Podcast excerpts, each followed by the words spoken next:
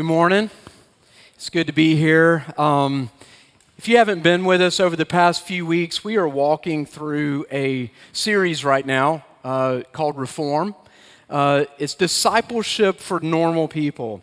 So if you if you're just abnormal, awesome, and have no problems, feel free to uh, be on your phone, do other things. But for those of us that feel like we're just normal, everyday people, um, got a message for you this morning and for myself. Uh, no, everybody in the room, please, please join in with me today as we walk through some scriptures.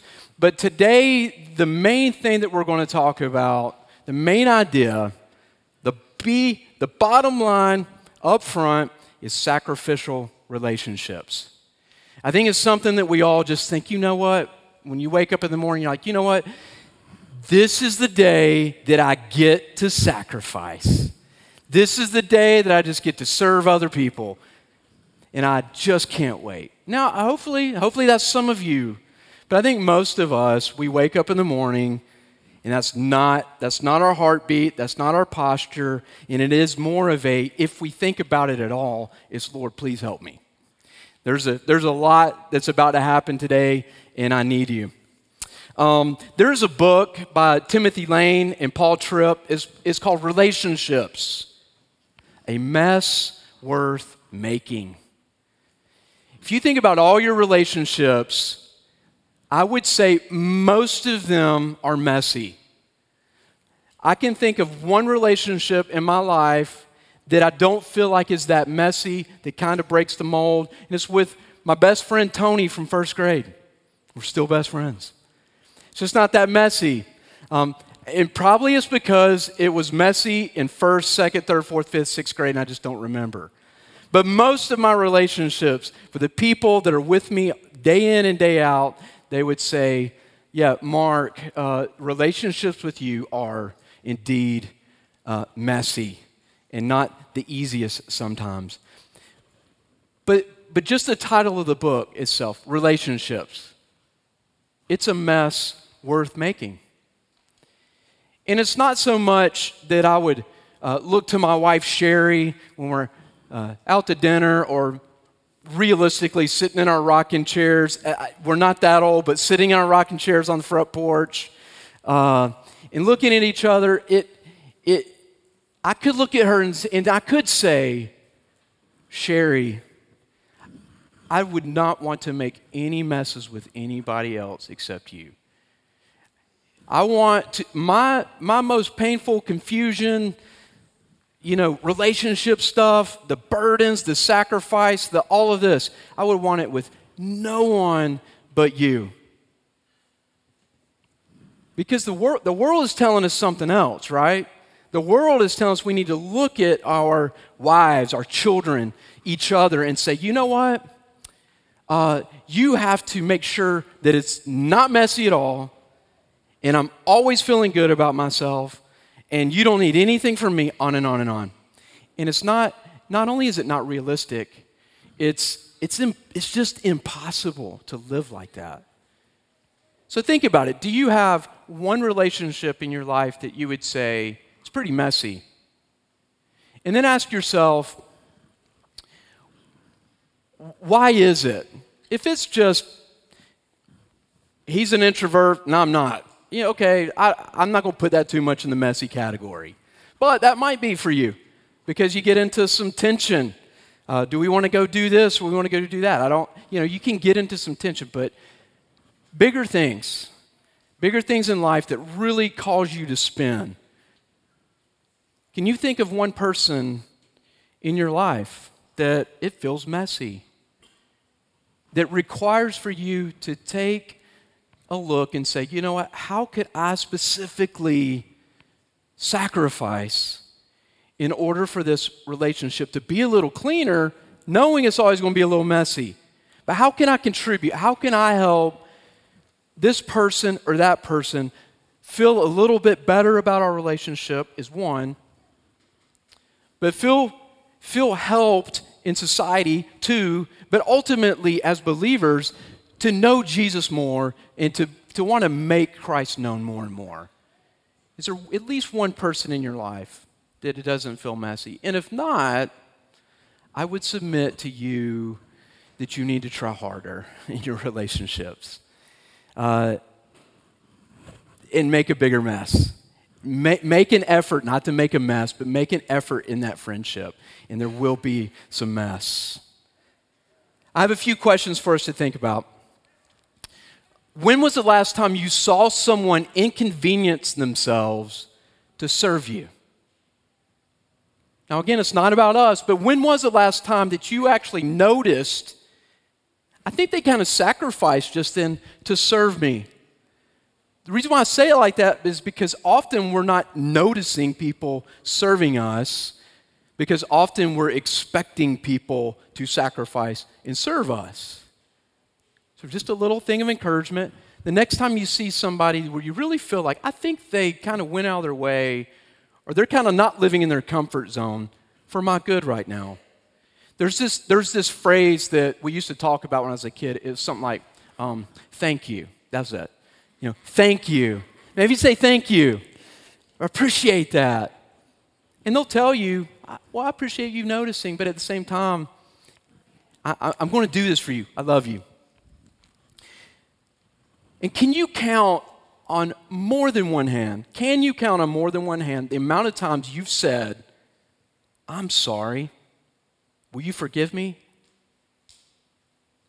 I really thought about this. What, what's a good number when I think over my lifetime?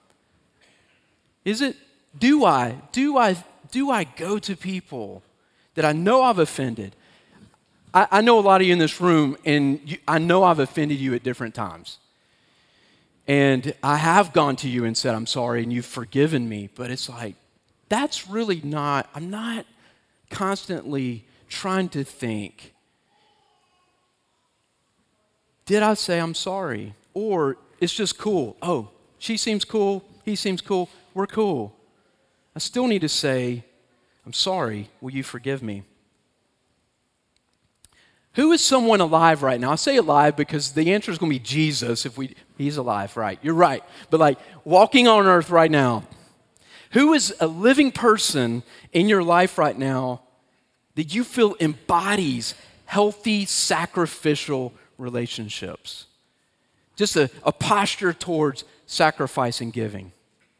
From a place truly of love, not not, I'm serving and giving so I can ultimately receive from you, but I feel like they're just really giving because the Lord is telling them to give, help, serve, sacrifice.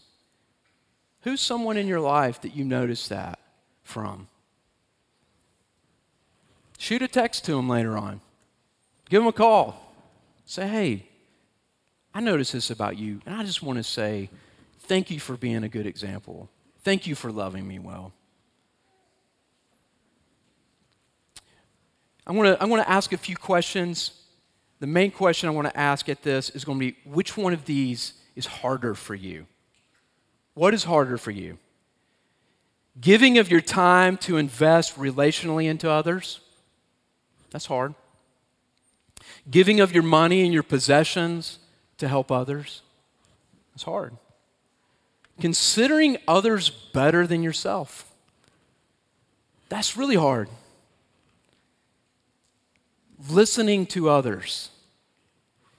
If, if, if y'all could ask Sherry, what's one thing that you wish your husband did better at? It'd be a long list. But if there was only one, it probably would be listening, listening better. I think it'd be on the top five, right? Right. She's, she's nodding. It's true. It's true. I read a whole book on listening well and, and thought, great, I read the book. Um, I do, it's like it didn't, it didn't work. Lord, help me, and help my wife and my kids. It's hard to listen. Being patient with others, being patient with others. Some of you are really amazing and you're truly patient with people. Some of us aren't seeing the good in other people. Not necessarily a sacrifi- sacrificial relationship, but there is something that helps you to sacrifice for others when you can see the goodness in them, Christ in them. It, when you see it, there's, there's, there is an attraction, there is a desire to say, hey, I, I want to help that person, not even more, but just I really want to help them. I want to love them. I want them to continue to be someone who is doing good and loving well. I don't want to be a burden in their lives for no reason. Last question, which is harder for you? Is it hard at being flexible in the bendable things of life? Being flexible in the bendable things of life. There's a lot of things in our lives that are very bendable and okay. They're, they're actually made to be bent. Or is everything to you a rigid stick that once it bends, it breaks? So don't, there's no flexibility in my life. It's got to be this, this, this, this. For me to sacrifice a little bit, for you to have your way, or to, to budge a little bit on this, that's hard for some of us. And I'm not even talking about what is true in scriptures. Yeah, it's not bendable. I'm talking about every normal, everyday things in life. It's a lot of places, and there's even more. What are some things that are just really hard for us? So let's think about relationship, relationships, sacrificial relationships. Are they just inconveniences that get in your way? I know some of us. It really is. Why does there have to be people? Um, right, right? You hear the last. It's like, maybe that's a, you know me, maybe. This place would be so much better if it wasn't for all the people. Or are people just something you use to make much of yourself, your plans, your ambitions, and your comfort? This is a sneaky one. Think about it. You have a lot, a lot of good plans, a lot of godly plans, a lot of godly ambition. But are you using people to achieve that, that end? I don't think that God is God will receive the ultimate glory, but I don't think he's glorified with these seemingly good results of whatever it is when the way we're treating each other and using each other to get those results. Does that make sense? It's not it's it's not hey the the the, the end it justifies the means. Jesus would say, "No. No, it doesn't. I'm the king of the end, I used, I used your unrighteous way of using people, and it's not good. Don't do that. The gospel's the gospel. I'm going to build my kingdom, but let's don't do that. Or just in your family. Using people just to get what you want. Have you been hurt by people? Have you been hurt by people? I can't not ask that question when we're thinking about sacrificial relationships. I believe all of us in this room have been hurt by someone. Have been hurt by, some of you have been hurt by many people. And so the thought at all about sacrificing for other people sometimes can be difficult. Because maybe you didn't have a father that sacrificed for you or a mother or a brother or a sister or anyone in your life. And so there might just be this, this guard of protect myself if I serve. Because here's the thing if I sacrifice and serve and give, I actually could become more vulnerable because I'm giving and I'm serving and they might not return that to me. It's tough. People hurt people, right? But even more so, there's a phrase that hurting people also hurt people. And so sometimes it is that, Lord, help me with the potential pain of my past. Is that something that's holding me back potentially for, from relationships and sacrificing for others and entering into difficult things. I think that's a lot of us in the room in different ways, in different scenarios. Let me pray for us. Lord, I do thank you so much. I thank you so much for your word. And as we dive into your word in a lot of passages here, God, I pray that you would help us to see Jesus, that you are the ultimate sacrifice. You are the ultimate one that has showed us the model of living sacrificially for others. But you live within us through your Holy Spirit, and you can help us. As Jake prayed, I pray that you would use your word, Lord, to sanctify us, to lift us up. Help us, Lord, in Jesus' name. Amen. So there were two prostitutes, one baby, one king, and a huge dilemma. In 1 Kings, let's read this together. In 1 Kings 3 16 through 18.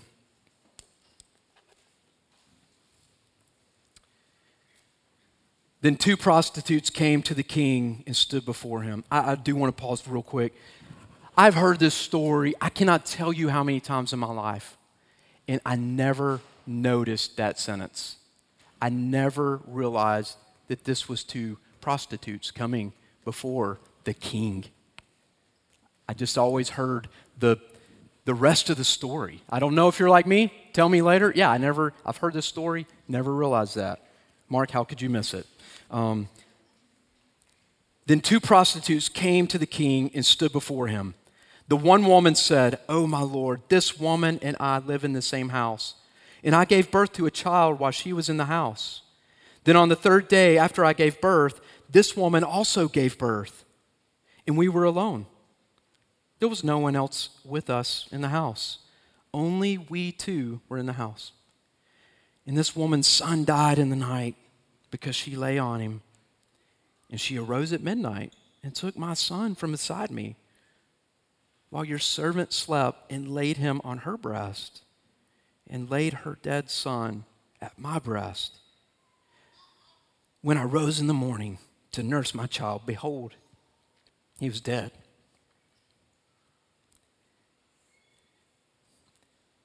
But when I looked at him closely in the morning, behold, he was not the child that I had born. But the other woman said, No, the living child is mine, and the dead child is yours. The first said, No, the dead child is yours, and the living child is mine. Thus they spoke before the king. Then the king said, The one says, This is my son that is alive, and your son is dead.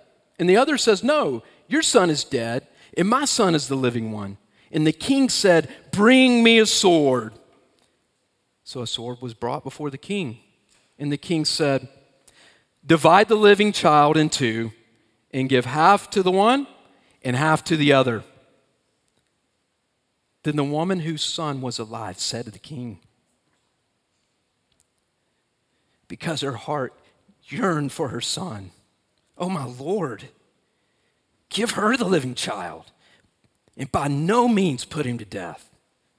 But the other said, He shall neither be mine nor yours, divide him.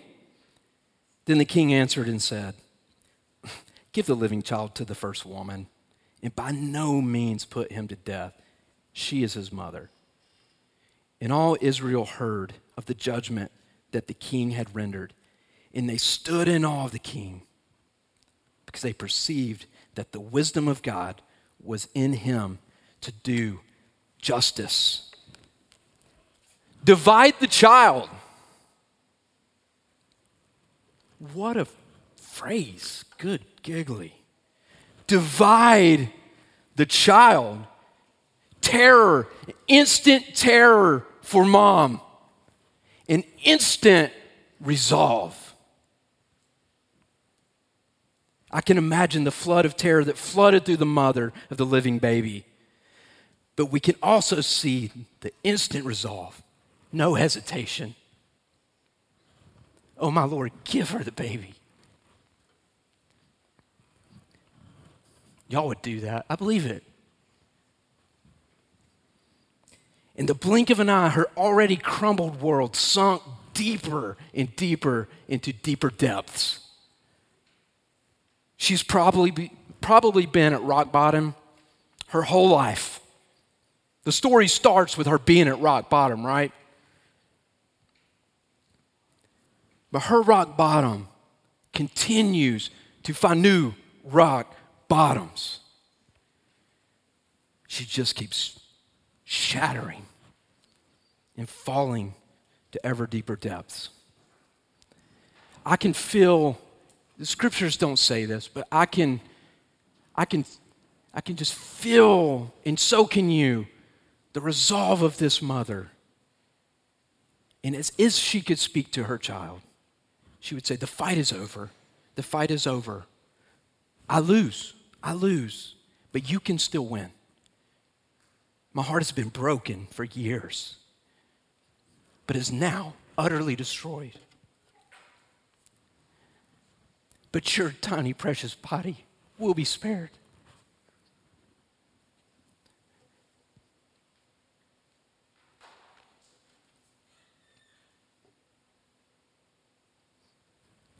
You'll question my love for you. You will. And my commitment when you're older. You're going to. But I'm showing it to you right now. Showing it to you right now. I'm beyond dead, so you might be able to live a little. My heart yearns for you. That's what it says here in the scripture. My heart yearns for you, but it now must burn for you. I am ashes. There's no other way. No other way.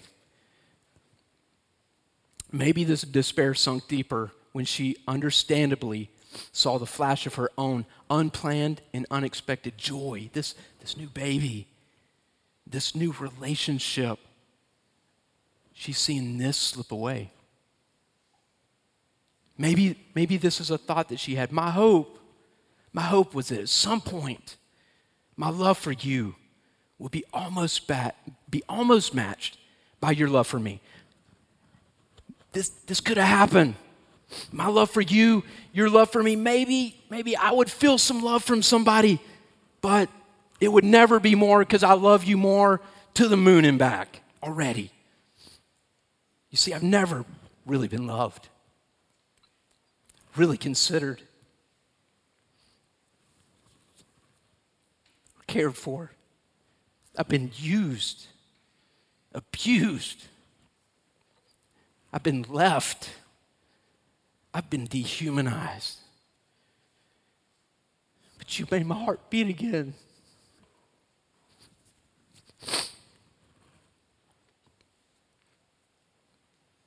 And you caused the me in me come alive.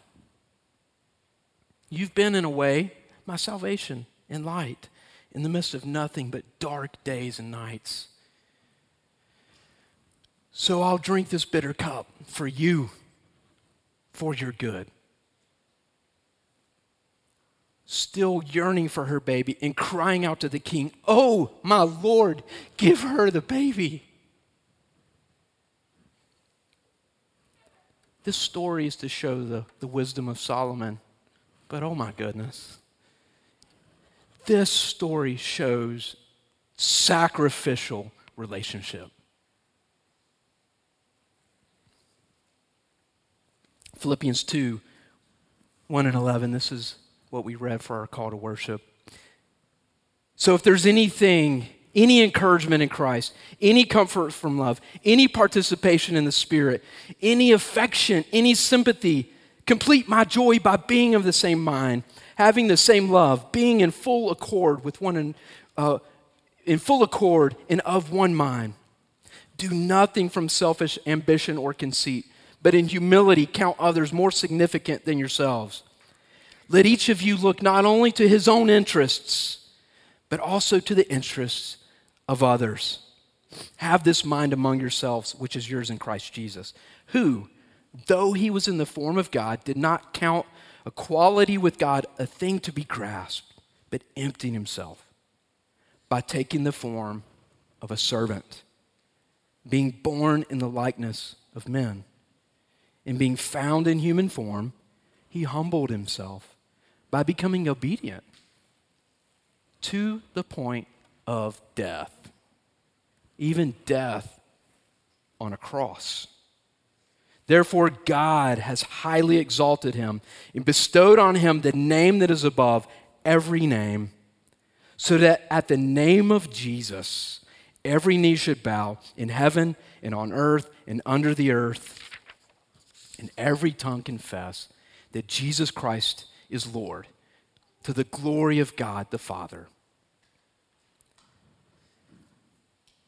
So when we think about the story of this these moms and their babies, and this king, this baby that's no longer alive, this baby that is alive. When you hear that story, who are you in the story of the two moms and the baby? Who, who are you in that story? Not that we always have to find ourselves, but often that's what we do. It's like, I, I think I'm Solomon. we're, we're often the hysterical baby stealing mom. That's often who we are. The hysterical baby stealing mom of the story, that's us in our relationships often with others. You see, she gets a bad rap, this lady, and she should. She did evil. She did evil to someone else. But Jesus sees her pain, her confusion. He sees her grasping for whatever so I can be satisfied. I will take someone else's baby for me to be satisfied. Yes, wrong, sinful. But Jesus sees that desire factory going crazy. And he wants to say, I am what you're looking for. And I'm telling you, that's what I do in my relationships when I'm getting way off track, when I'm losing my cool, when I am very obviously in sin in my relationships, is because I need you to X, Y, and Z for me. And if not, I spin out of control and I steal your joy and I'm okay if your joy is cut in two. Doesn't bother me. You see, Jesus sees her grasping by whatever means to be satisfied.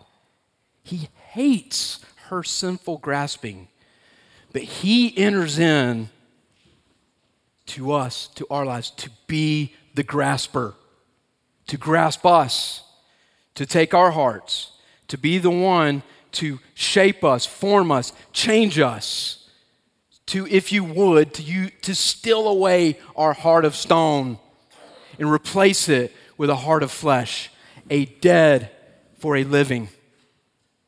Jesus is the one.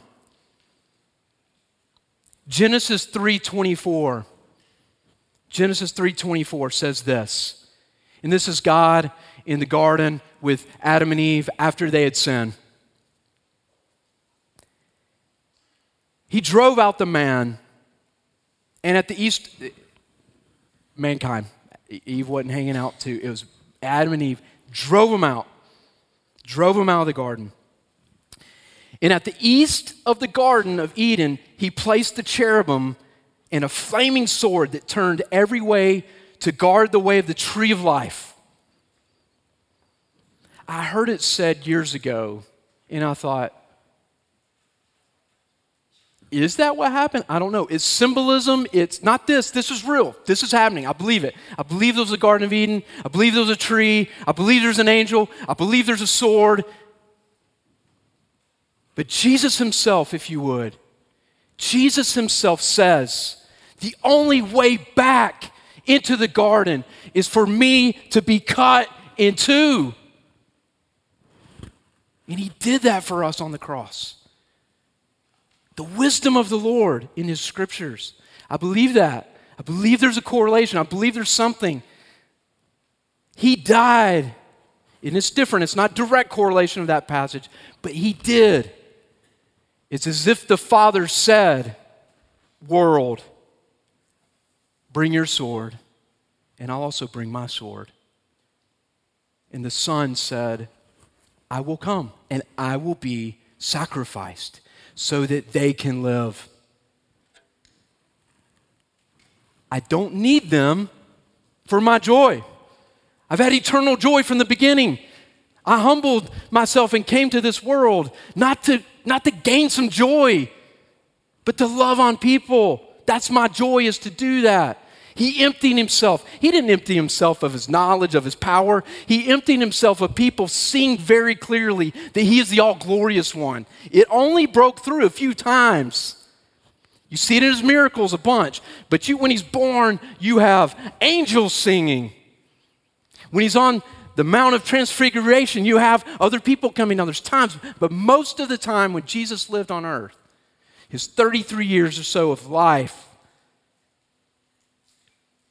people were like, "Isn't that the like the, not like the carpenter, and like the dude?" It wasn't like people bowing down all the time.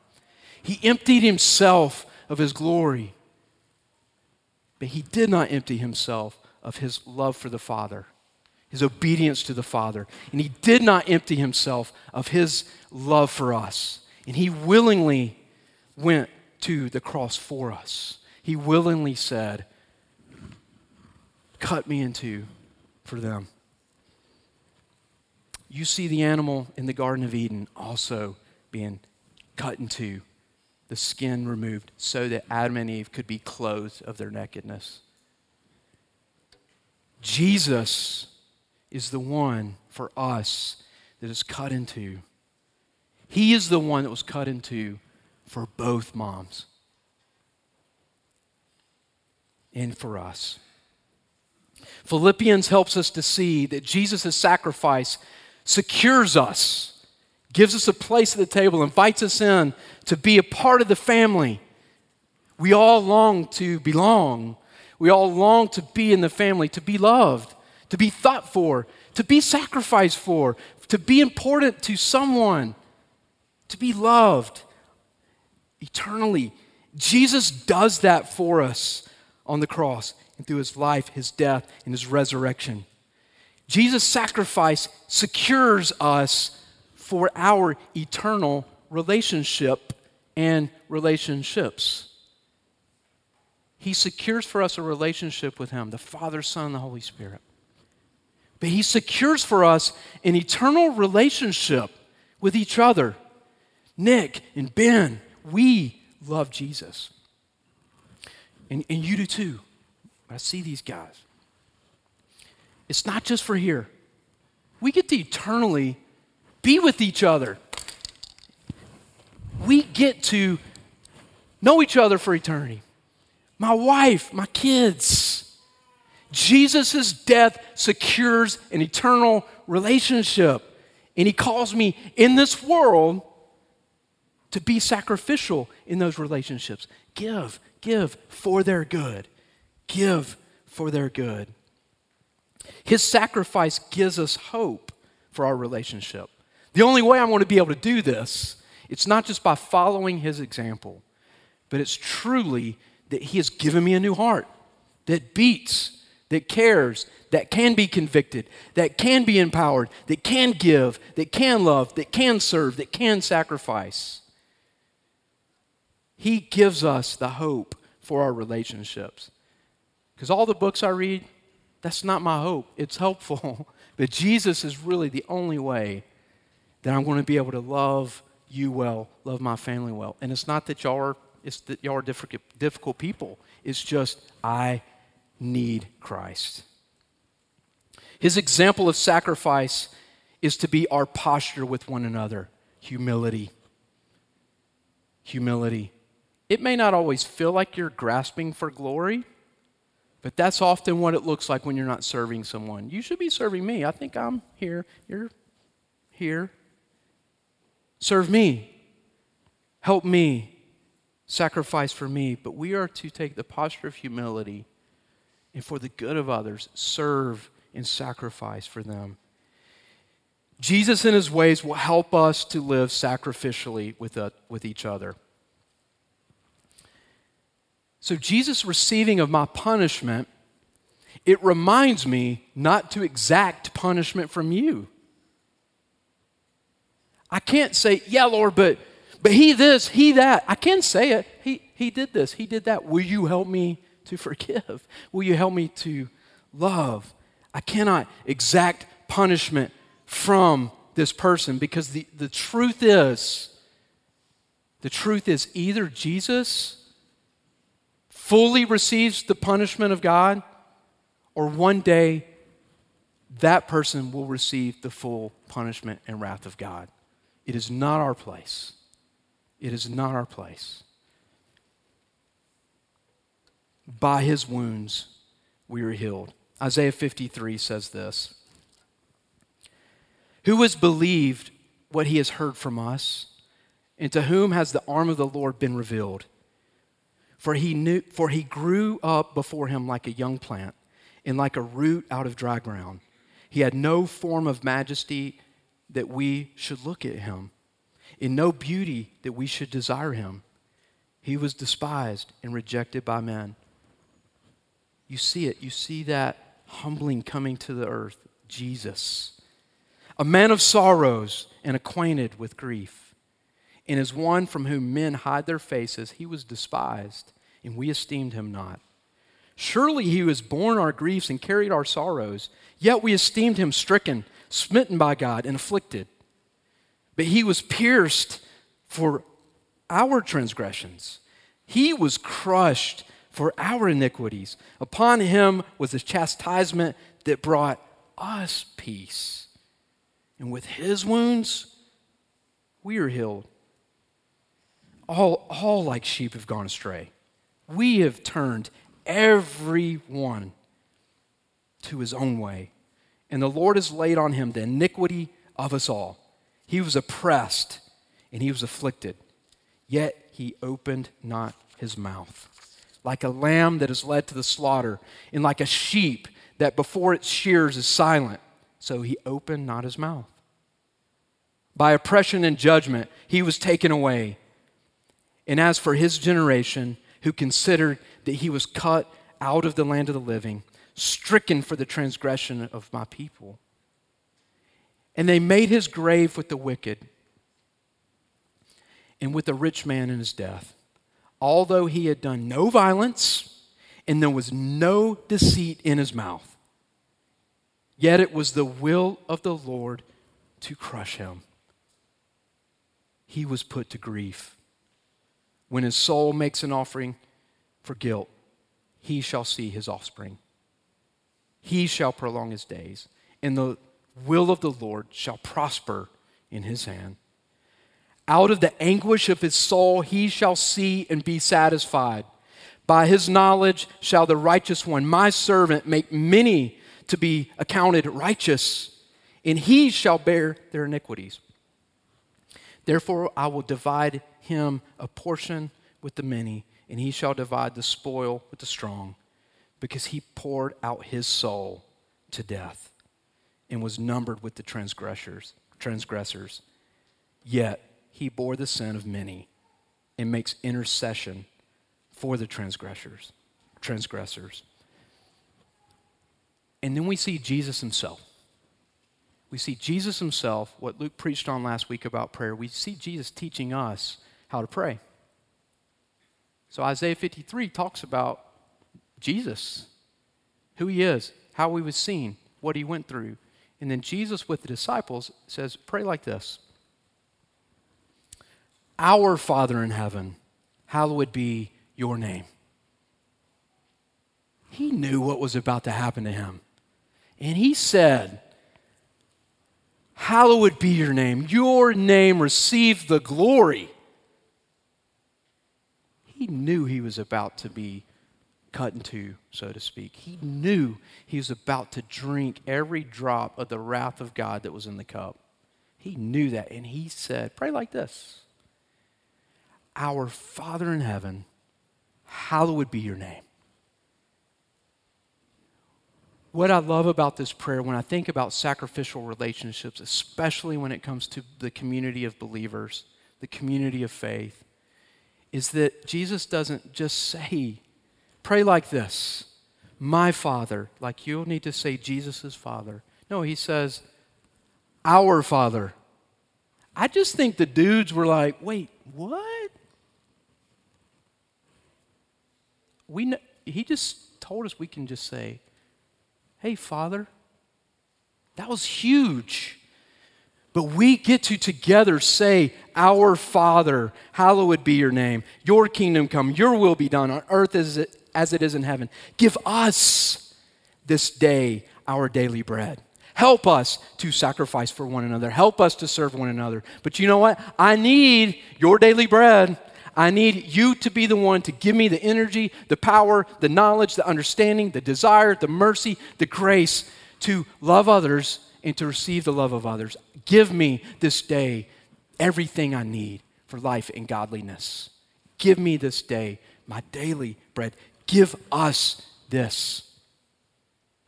And forgive us our debts. Forgive us, you have.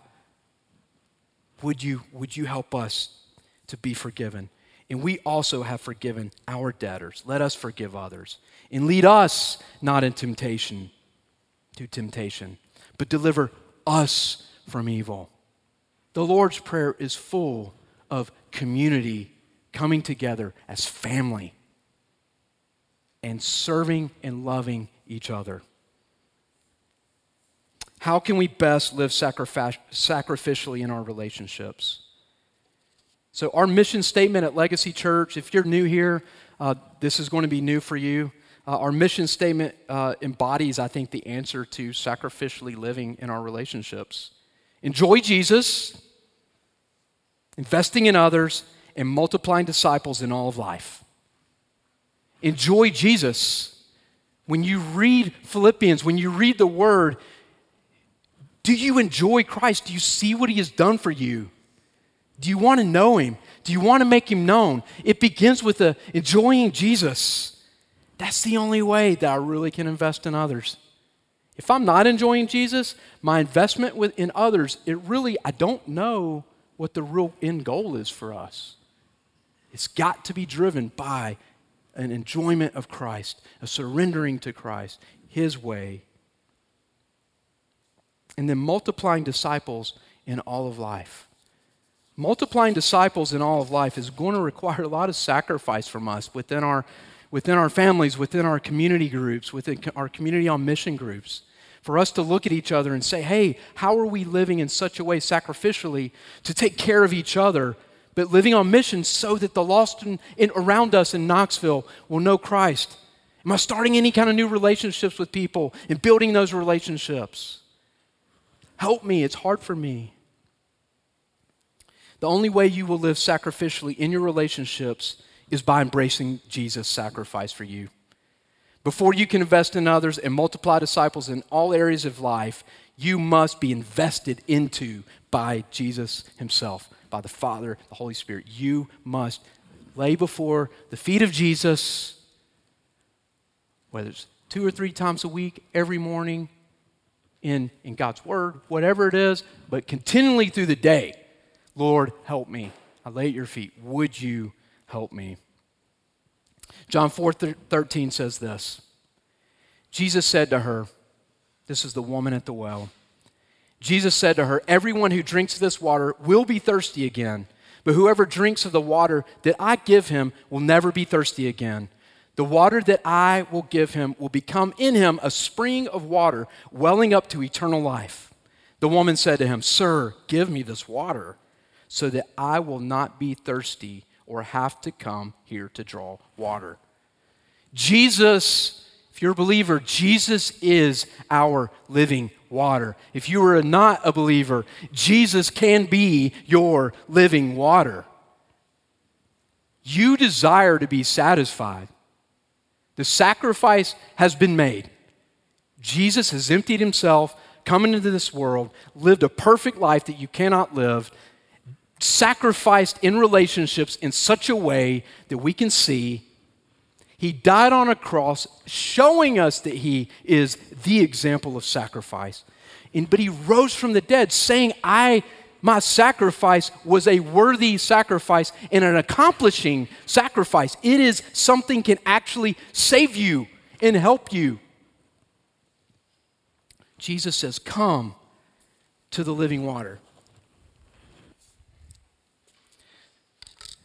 So I've got a got this big old cup of water. Let me take a sip. This big old cup of water. If you would imagine, if you would imagine this cup of water representing Jesus as the living water, just representing Christ as the living water. Jesus says he's the living water. If you drink from me. And so very simply, I need to drink. So here's a straw. So here's the living water. If I'm not a believer, I need to initially drink of Christ. Save me. Give me life. Thank you for your sacrifice. I need you. Come into my heart. Forgive me of my sin. Give me yourself. Thank you, Jesus. I drink from him. And then as a believer, I don't just only live forgiven. I live for Christ day in and day out, for Him pouring into me. But how does He pour? I believe through His Word. He says, Drink of me through my Word. So this straw will represent just the Bible. Knowing God through His Word. There's multiple ways of doing that listening to the Word, reading the Word, memorizing the Word, studying the Word, on and on, and meditating, thinking on these scriptures. You can pray. we, last week, prayer. We get to talk to the Creator of the universe. So we pray, we drink from His Word. Change me, help me, Lord help me. We pray to Him. We're drinking from Him. I get to talk to you. Forgive me. Help me. Help me adore you. Help me to live for you. I thank you for this. Lord, would you do this for my friends? Would you do this for my church? We get to come together with each other in fellowship this morning, in our com groups, in our DNA time, in our friendships with Christians in other places. We get to come together and drink from Christ through fellowship. Jesus is there with us. And we get to invite people into this that don't know Christ. When we're drinking from Christ through fellowship, but we also get to drink from Christ when we share the good news of Jesus with other people. We are drinking in of Christ, being filled up, and a natural, a supernatural response to that is that we would tell our friends, our family, our neighbors, the people at the gym, the people on our team, the people in our class, we would tell them about Jesus. You've heard it said when you're pointing your finger at someone, three fingers are pointing back at you. I promise you, when you share the gospel with somebody, you are reminded, He saved me. He gave me life. I'm for real. I'm for real. Come to Jesus.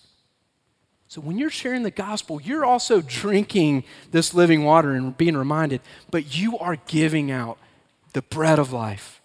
You are giving out water that is eternal. And Jesus is glorified in that. So I believe that it's a simple way of thinking how can I live sacrificially with others is enjoying Christ. Enjoying Christ through His Word, through prayer, through encouragement with one another, and through sharing the gospel, and in other ways. So that I can know Him, but so that I can invest in others, and so that we can make disciples in all areas of life. It's going to require sacrifice. But I believe that He is worth it. And I believe that one day when we're sitting around heaven together, hanging out in the new earth. I have no idea what that's going to be like. It's going to be good. That you are never going to think, I hated that I sacrificed like that for my wife. It's, you're just not. And you're definitely never going to look at Jesus and say, I, I hate it that you sacrificed for me. You're going to see it, you're going to know it. So we get to right now not just practice something, we get to we get to do something. This is the only place we really get to do this. I don't know what heaven's going to be like. It's going to be good, but I'm not going to, it's not going to feel sacrificial. It's going to feel pure and holy. I'm going to serve. I'm going to, I'm going to open the door for you. I want to do things for you. You're going to do things for me. It's going to be wonderful and great. But this is the place where it's going to feel like heavy, burdensome sacrifice. Jesus will give us the power and the grace and the mercy to do that.